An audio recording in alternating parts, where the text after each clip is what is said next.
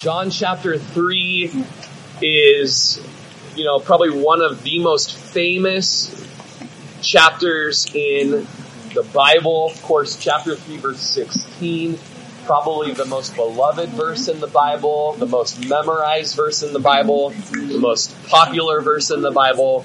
Uh, last week, uh, we uh, went through that text, John 3.16. It didn't record on the video. I did have my cell phone audio recording it though. I just haven't gotten it posted online yet. So that'll be online if you missed it. You're going to want to go back and listen to the last two, uh, three Sundays from uh, John chapter 3. But John chapter 3, we see um, a man in the night, you know, a man named Nicodemus. He was the original Nick at night, you know, and he came uh, as a Pharisee, as a top dog for the Jews, a man who had nothing in his life but to keep the law of the Lord.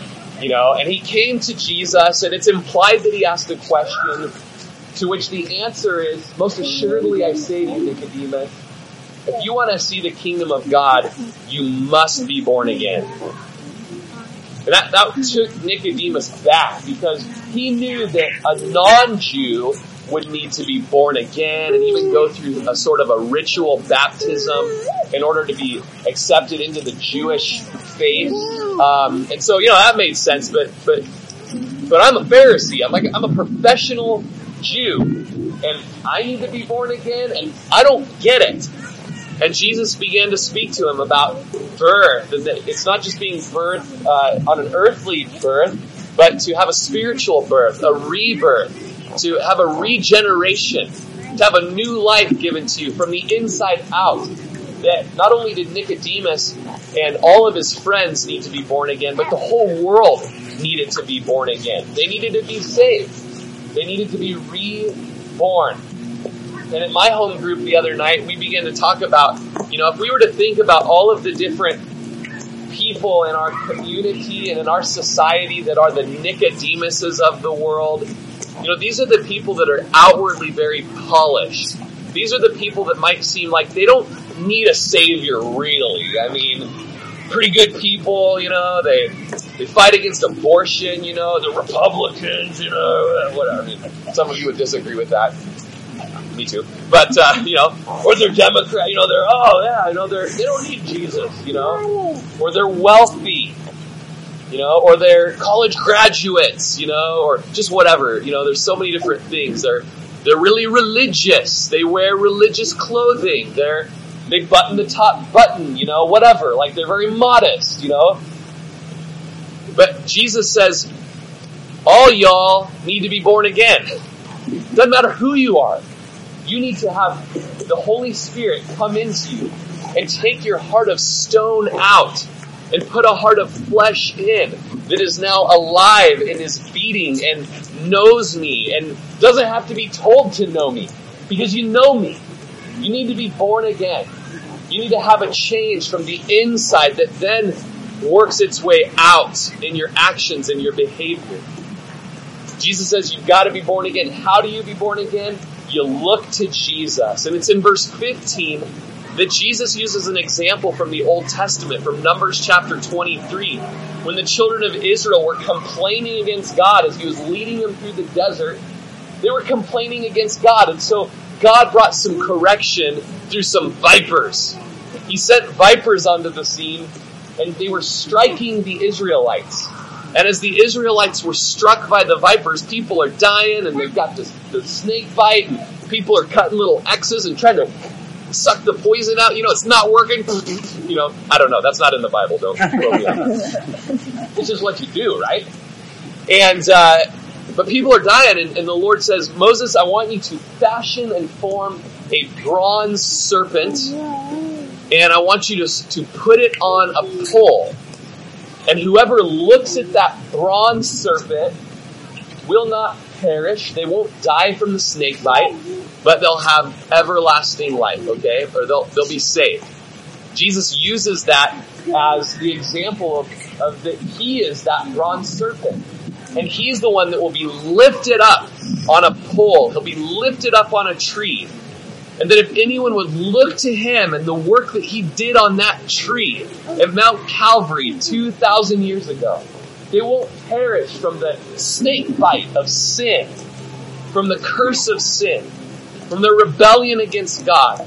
They won't perish. They won't go to hell, but they'll have everlasting and eternal life. And so, I mean, it's implied in Numbers 23 that there were people that looked to the serpent and were healed. It was a miracle. And our family's healed. And this is wonderful. And there are people that I don't need it. I don't want it. I can make it on my own. That seems too simple. I'm a man of industry and ingenuity, and I don't need nobody or nothing. I can make it on my own, you know? Well, they died of snakebite. All right? They did not make it. And that's what leads up to that most beloved verse in the Bible, John 3:16. Right after the story of the serpent, Jesus says, "For God so loved the world. He so loved the world that he made his son the bronze serpent. He made his son the one that would hang on the tree. That whoever, or if you've got the King James version, whosoever, whosoever would believe in him, rest in him, trust in him. They won't perish. They won't be condemned. They won't be sent to hell. They won't have to bear the burden of their sin for all eternity. They will not perish, but they will have everlasting life. And if you've got your Bible, just look at the latter half of verse 15 and look at the latter half of verse 16, and do you see how they're like nearly a direct quotation Look at the bronze serpent. You will not perish, but have eternal life. Look at the Son who was given by the Father. You will not perish, but you will have everlasting life. But I want to ask you today, where do you stand today? Are you one that never looked to Jesus? You've never surrendered to Jesus? You've never humbled yourself? I mean, imagine how dumb it would be to look at the bronze serpent. You're just like, no way, man, that's just dumb. You want to look at it? You want me to look at it? Fine, I'll look at it, you know? I mean, how dumb is it to, it takes humility. It takes realizing I can't do this. I need someone else to rescue me. And the Lord says, hey, I've created the rescue plan. All you've gotta do is receive it. Believe it. Have you believed it? We're going to see a little bit today what that looks like in your life if you believe it. Because right after verse 16, when we get into 17 right now, there's a whole lot of, of just special goodness that goes along with it, right? There's so much just like, you know, froyo, right? Just something to savor that helps explain the previous verses. Now, we talked about this last week, but it's actually a lot of the commentaries and commentators say that Jesus stopped talking at verse 15 and that then John began giving an explanation of what Jesus was getting at in verse 16. So if your Bible has red letters, just remember the red letters weren't put there by the Holy Spirit. That was the publisher that put the red letters in your Bible, okay? And that's okay and that's a wonderful tool. But many believe that now John is like preaching a little sermon inspired by the Holy Spirit, so it's still God preaching it, okay? It's just as if Jesus were doing it, alright? But John is preaching at this moment about what Jesus was getting at, okay? And so what he says as we get to verse 17 is, For God did not send his son into the world to condemn the world, but that the world through him might be saved. And here we have these incredible elements of the gospel being preached to us right here. Charles Spurgeon said about this section that we're going to be in today that this is like the whole Bible compacted into just a couple verses. Okay? He's giving the mission and the plan of God. And, and Jesus would say in John that as the Father sent me, so do I send you. God is a missionary God, and He showed that He's a missionary by sending His Son out to save the world. And now that the Lord has de- begun that part of the mission, now He, Jesus says, now I send you out. Okay? Now, God did not have the purpose and the intention to condemn the world in sending his son to to cause the world to be considered guilty and worthy of punishment or that the punishment would happen at that moment. Now, the world will be condemned for rejecting the son, but that wasn't the purpose of the sending. Okay? There will be judgment, there will be condemnation. Okay, we're going to get into that in a second. But that wasn't this original intent and purpose. The purpose was that the world might be saved. Okay? That the world might believe and be saved. Alright? Um, I'm gonna go through a few different verses here and uh, we're going to make this an interactive morning. How does that sound? A little interaction. John, how you doing?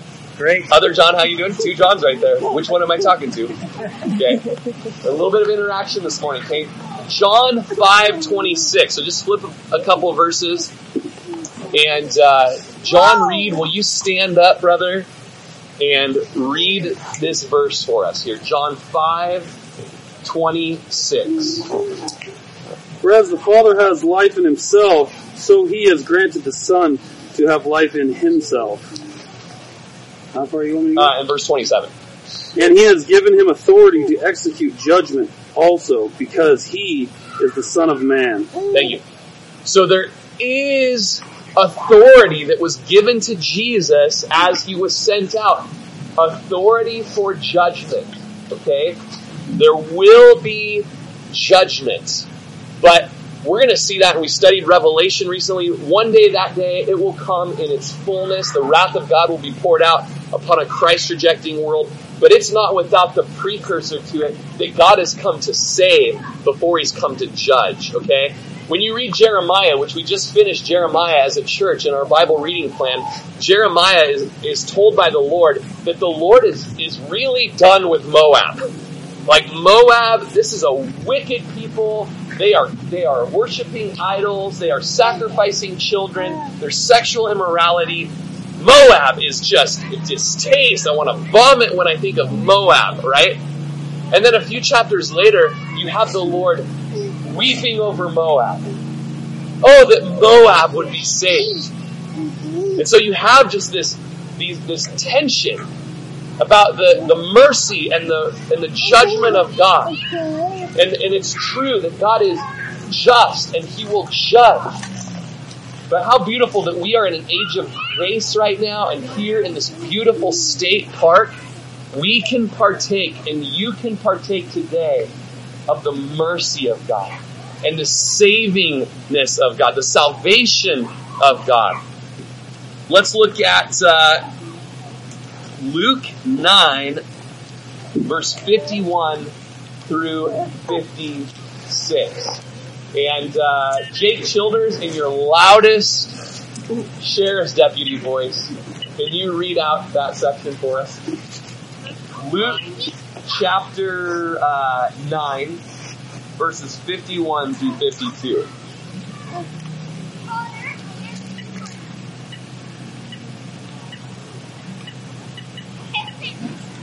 As the time approached for him to be taken up to heaven, Jesus resolutely set out for Jerusalem. And he sent messengers on ahead who went into a Samaritan village to get things ready for him.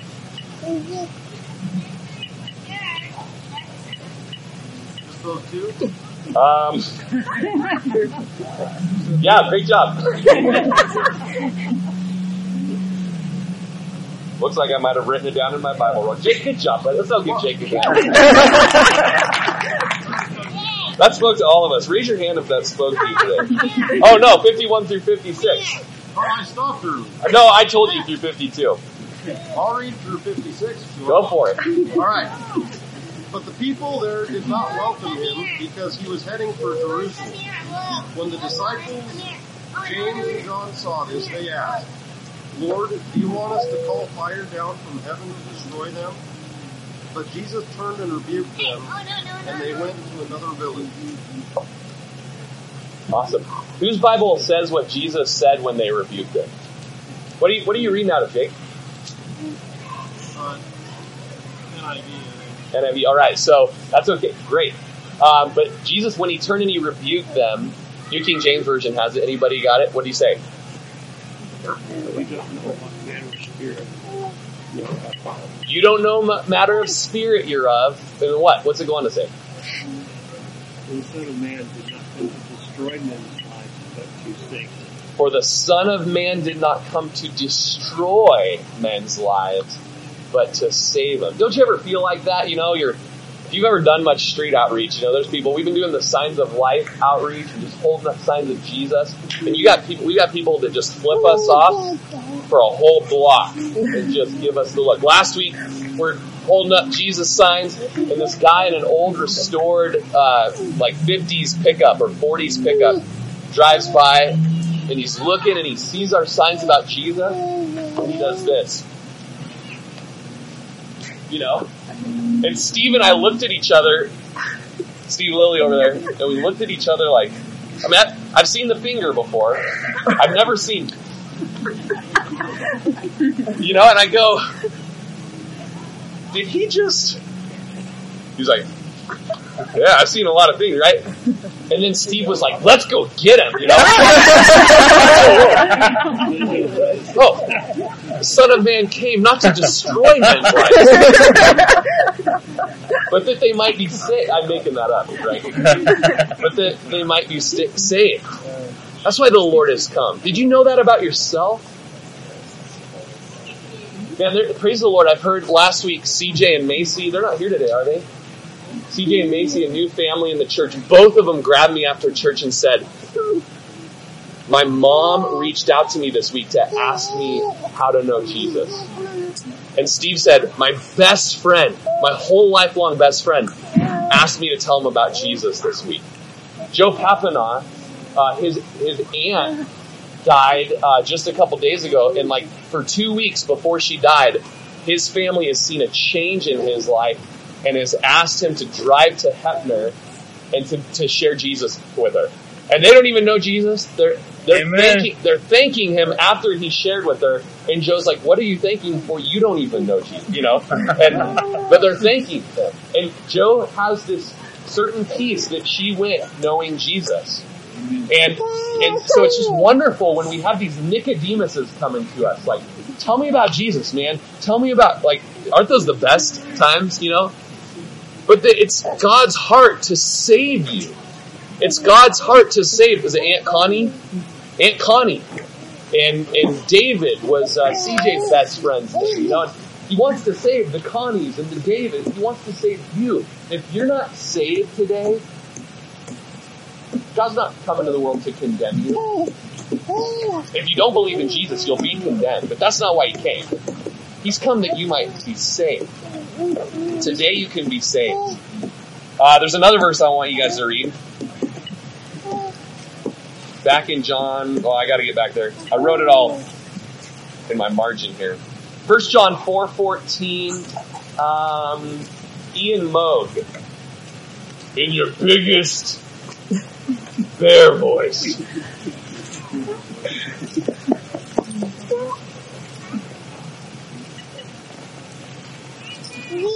What is it? I was at, at dinner with Ian the other night, and uh, Sarah goes, "What are you looking at me like that for?" And he goes, "This is my look." we love Ian. First John four fourteen. For we have seen and testified that the Father has sent the Son to be the Savior of the world. All right. We have seen, and many of us here today, we have seen and testified God sent the Son to be the Savior of the world. Let's go on to our next verse. So he who believes in him, this is verse 18, John 3, 18. You got John 3, 16 memorized. What about John 3, 18? You got that one memorized? He who believes in him is not condemned, but he who does not believe is condemned already, because he has not believed in the name of the only begotten Son of God. So how is one born again? The context of John chapter 3 tells us you're born again when you believe in Jesus. And so if you're of the persuasion that, you know, I love God, I love the Bible, but I just can't get behind this Jesus guy. then, then you've made up something that's totally unbiblical. Okay? Jesus is the way, the truth, and the life. If you believe in Jesus, you are not condemned now, and you're not going to be condemned later. You will not be punished now, you won't be punished later. You won't be found guilty of your sin now, and you won't be found guilty of your sin later. Don't you like the present tenseness of it all? You are not condemned. Or he is not condemned who believes in Jesus. Let's uh, look at Romans 8 1 and um, going to have Dustin Cloud read it out. I'm not only picking men, there will be some women here, don't worry. I have only picked men, but then I realized I was only doing it. so Romans 8 1 and Romans 8 34. So both of those, okay? Give us your biggest, deepest cabinet maker's voice. That's not a thing. Oh. There is therefore no condemnation to those who are in Christ Jesus, do not walk according to the flesh, but according to the Spirit. Thirty 34. Who is he who condemns? It is Christ who died, furthermore is also risen. Who is even at the right hand of God, Oh, Romans 8 1, guys. The great eight. The Puritans used to say if your Bible fell off a table and landed on a floor, it should fall open to Romans chapter 8. Okay? This is good news to us who are in Christ Jesus. You ever just go to bed at night and you're like, my sin, my sin, and wake up in the morning, my sin, my sin. But you know that you've confessed your sin to Jesus you turn from your sin into Him, and yet it's just, it's like an old unclean thing that's on you. You gotta know Romans 8. There is therefore, by the way, therefore takes you back to Romans chapter 7, the latter half. It's beautiful. There is now no condemnation. Again, it's present tense. Our verse 18, he who believes in him is not condemned. Okay? There is no condemnation for you if you're in Christ Jesus. In fact, Dustin read it. Who's the one that's going to condemn you? It's Romans 8:34. Who is the one that's going to condemn you? Oh, you're going to condemn me? I know what you did last summer. you watched the movie. I know what you did last summer. Right? It's not PG-13. Don't put it into VCR. Okay, just kidding. You're going to condemn me? Romans 8:34 says, "You know what? Not even God's condemning Who is he who condemns? It's not Jesus, I'll tell you that. Romans 8.34 says. You want to know where he's at? He's at the right hand of the Father. It says he died. Furthermore, he's resurrected. And now he spends all day praying for you. He's not condemning you. There is therefore now no condemnation for those who are in Christ Jesus. Okay? But what is the essential theme here from John chapter 3 verse 18? He who does a verb is not condemned, but he who does not do this verb is condemned already. What's that verb? Belief. Believe. Trusting in Him and resting in Him. So presently, if you believe in Jesus, there's not condemnation here, there, or anywhere. But if you don't believe in Jesus now, you're condemned yesterday, you're condemned today, you're condemned tomorrow. That's not why Jesus came into the world, but you are walking in condemnation and judgment because you have not believed in Jesus Christ, the only Son of God.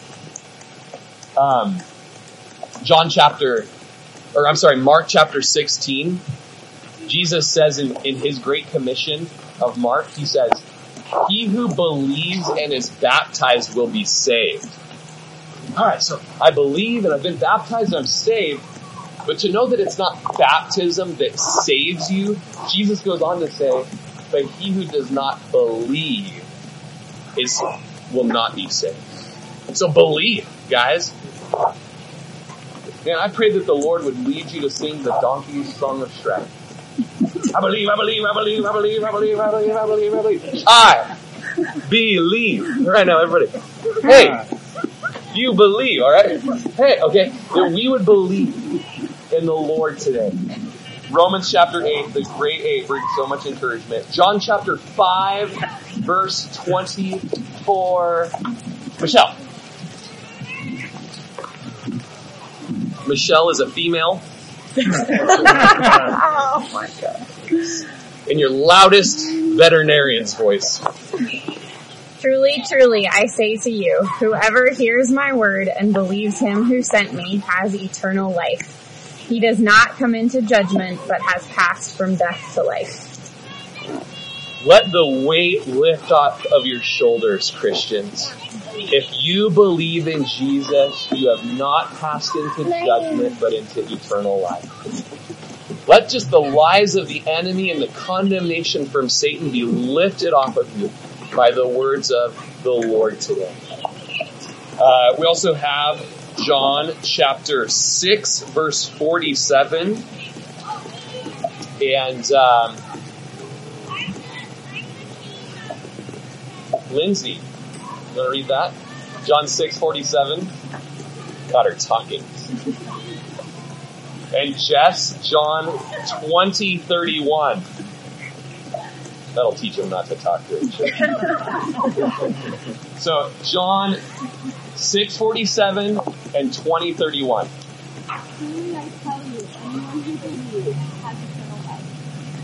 If you believe, you have eternal life. Yes.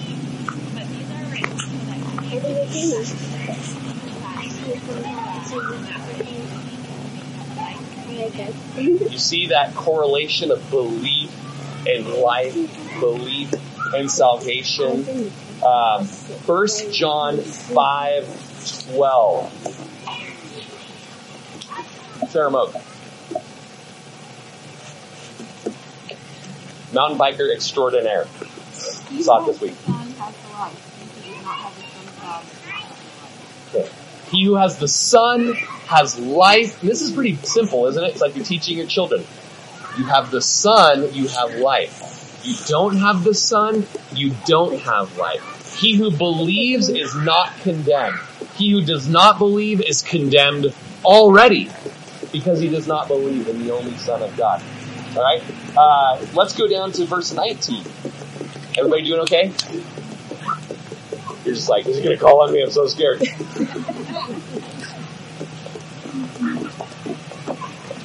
And this is the condemnation that the light has come into the world and men love darkness rather than light because their deeds were evil.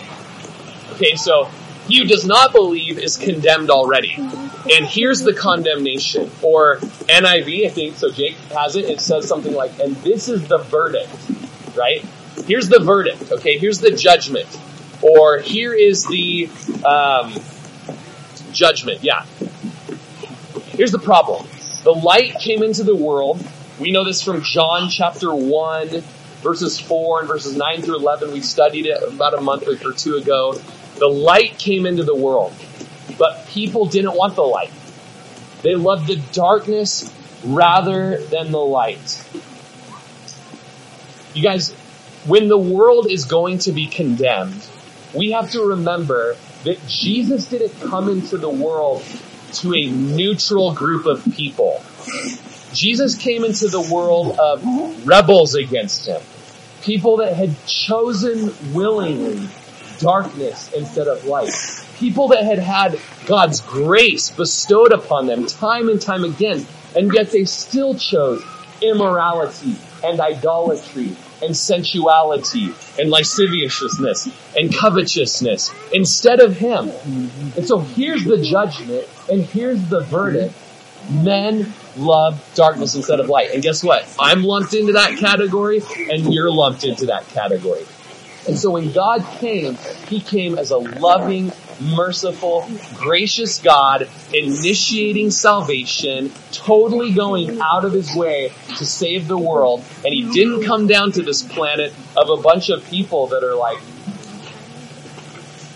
oh, I heard about Jesus and I'm just like, gonna follow you. Like, he came to people that were just in rebellion against him. His own killed him. Okay? His own betrayed him. And so here's the verdict. People didn't want the light. They wanted darkness. They wanted evil. They wanted wickedness. And he goes on, John goes on in verse 20 to talk about kind of what that light and darkness was like. Everyone practicing evil hates the light.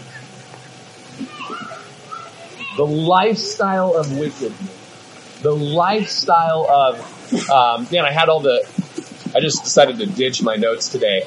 But some of the, the, the lexicon of the dictionary describing evil, it's just like theft and hatred and, and it's just trying to describe in these deep words just the, the depravity of man and that they are evil. Think of the evilness of the world. And then put yourself in that apart from Jesus. Because it's you and it's me. Alright? We were practicing evil until Jesus came into our life. Everyone practicing evil hates the light. We're like the vampires, you know? They can't have light, you know?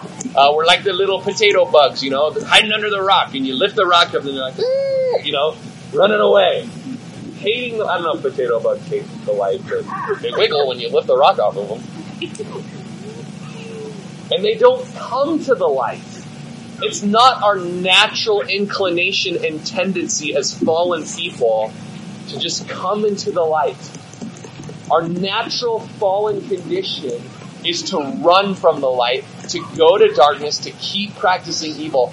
It's the sovereign work of God that draws us out of our sin and towards the light. It's the grace of God that moves us in that direction. Everyone practicing evil hates the light. They don't come to light. They don't want their deeds to be exposed. I was uh, visiting with a gal from our church this week, and she was just like, Rory, every time I just talk about Jesus with my friends who say they're Christians, they tell me to stop judging them. It's like, I'm not judging them. I'm, I'm just talking about God. I'm talking about Jesus. Like, I literally did not even confront their worldview or anything, and they're getting on me about judgment. And the only verse they've got memorized is John chapter 7, verse 1, judge not, lest you be judged. That's it. That's all they know.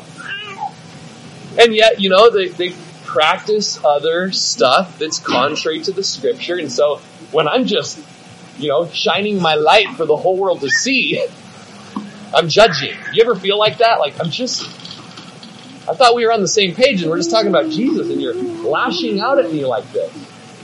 Why does the world do this?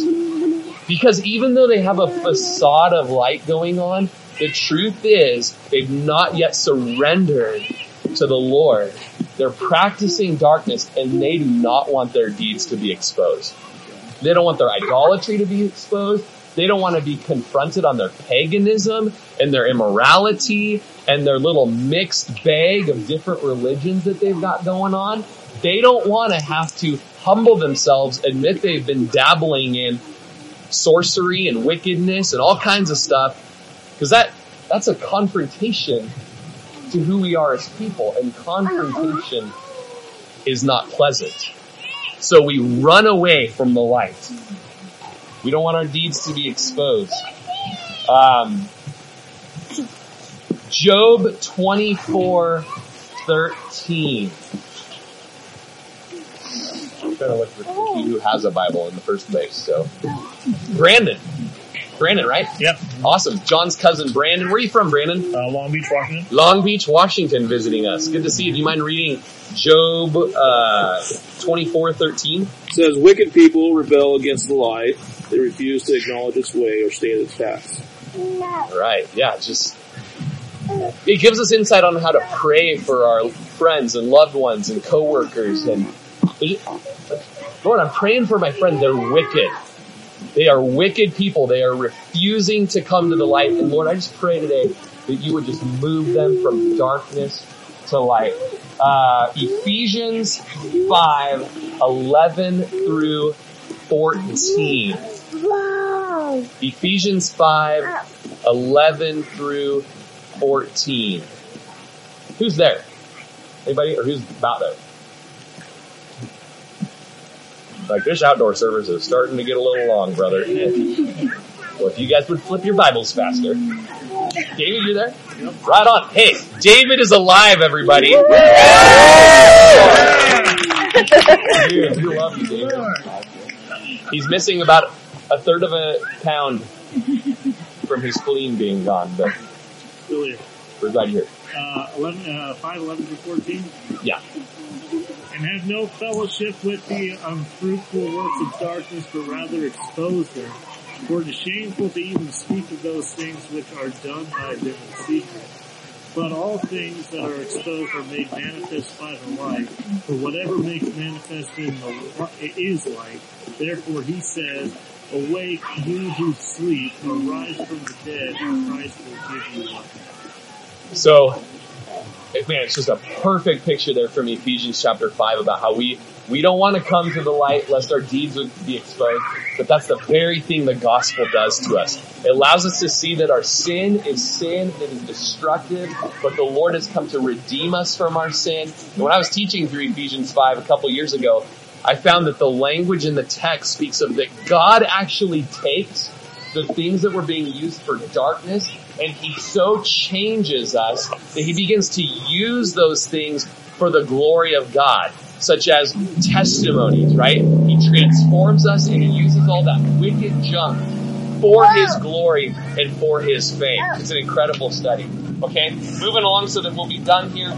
Uh, John, uh, rather, uh, yeah, John three twenty one is the last verse here, and it's the it's the counter, right? It's the other instead of walking in the light or in the darkness and rejecting the light. Um, those who do the truth, right? Verse twenty says that the the darkness practices evil, but those that are in the light do the truth. He who does the truth comes to the light.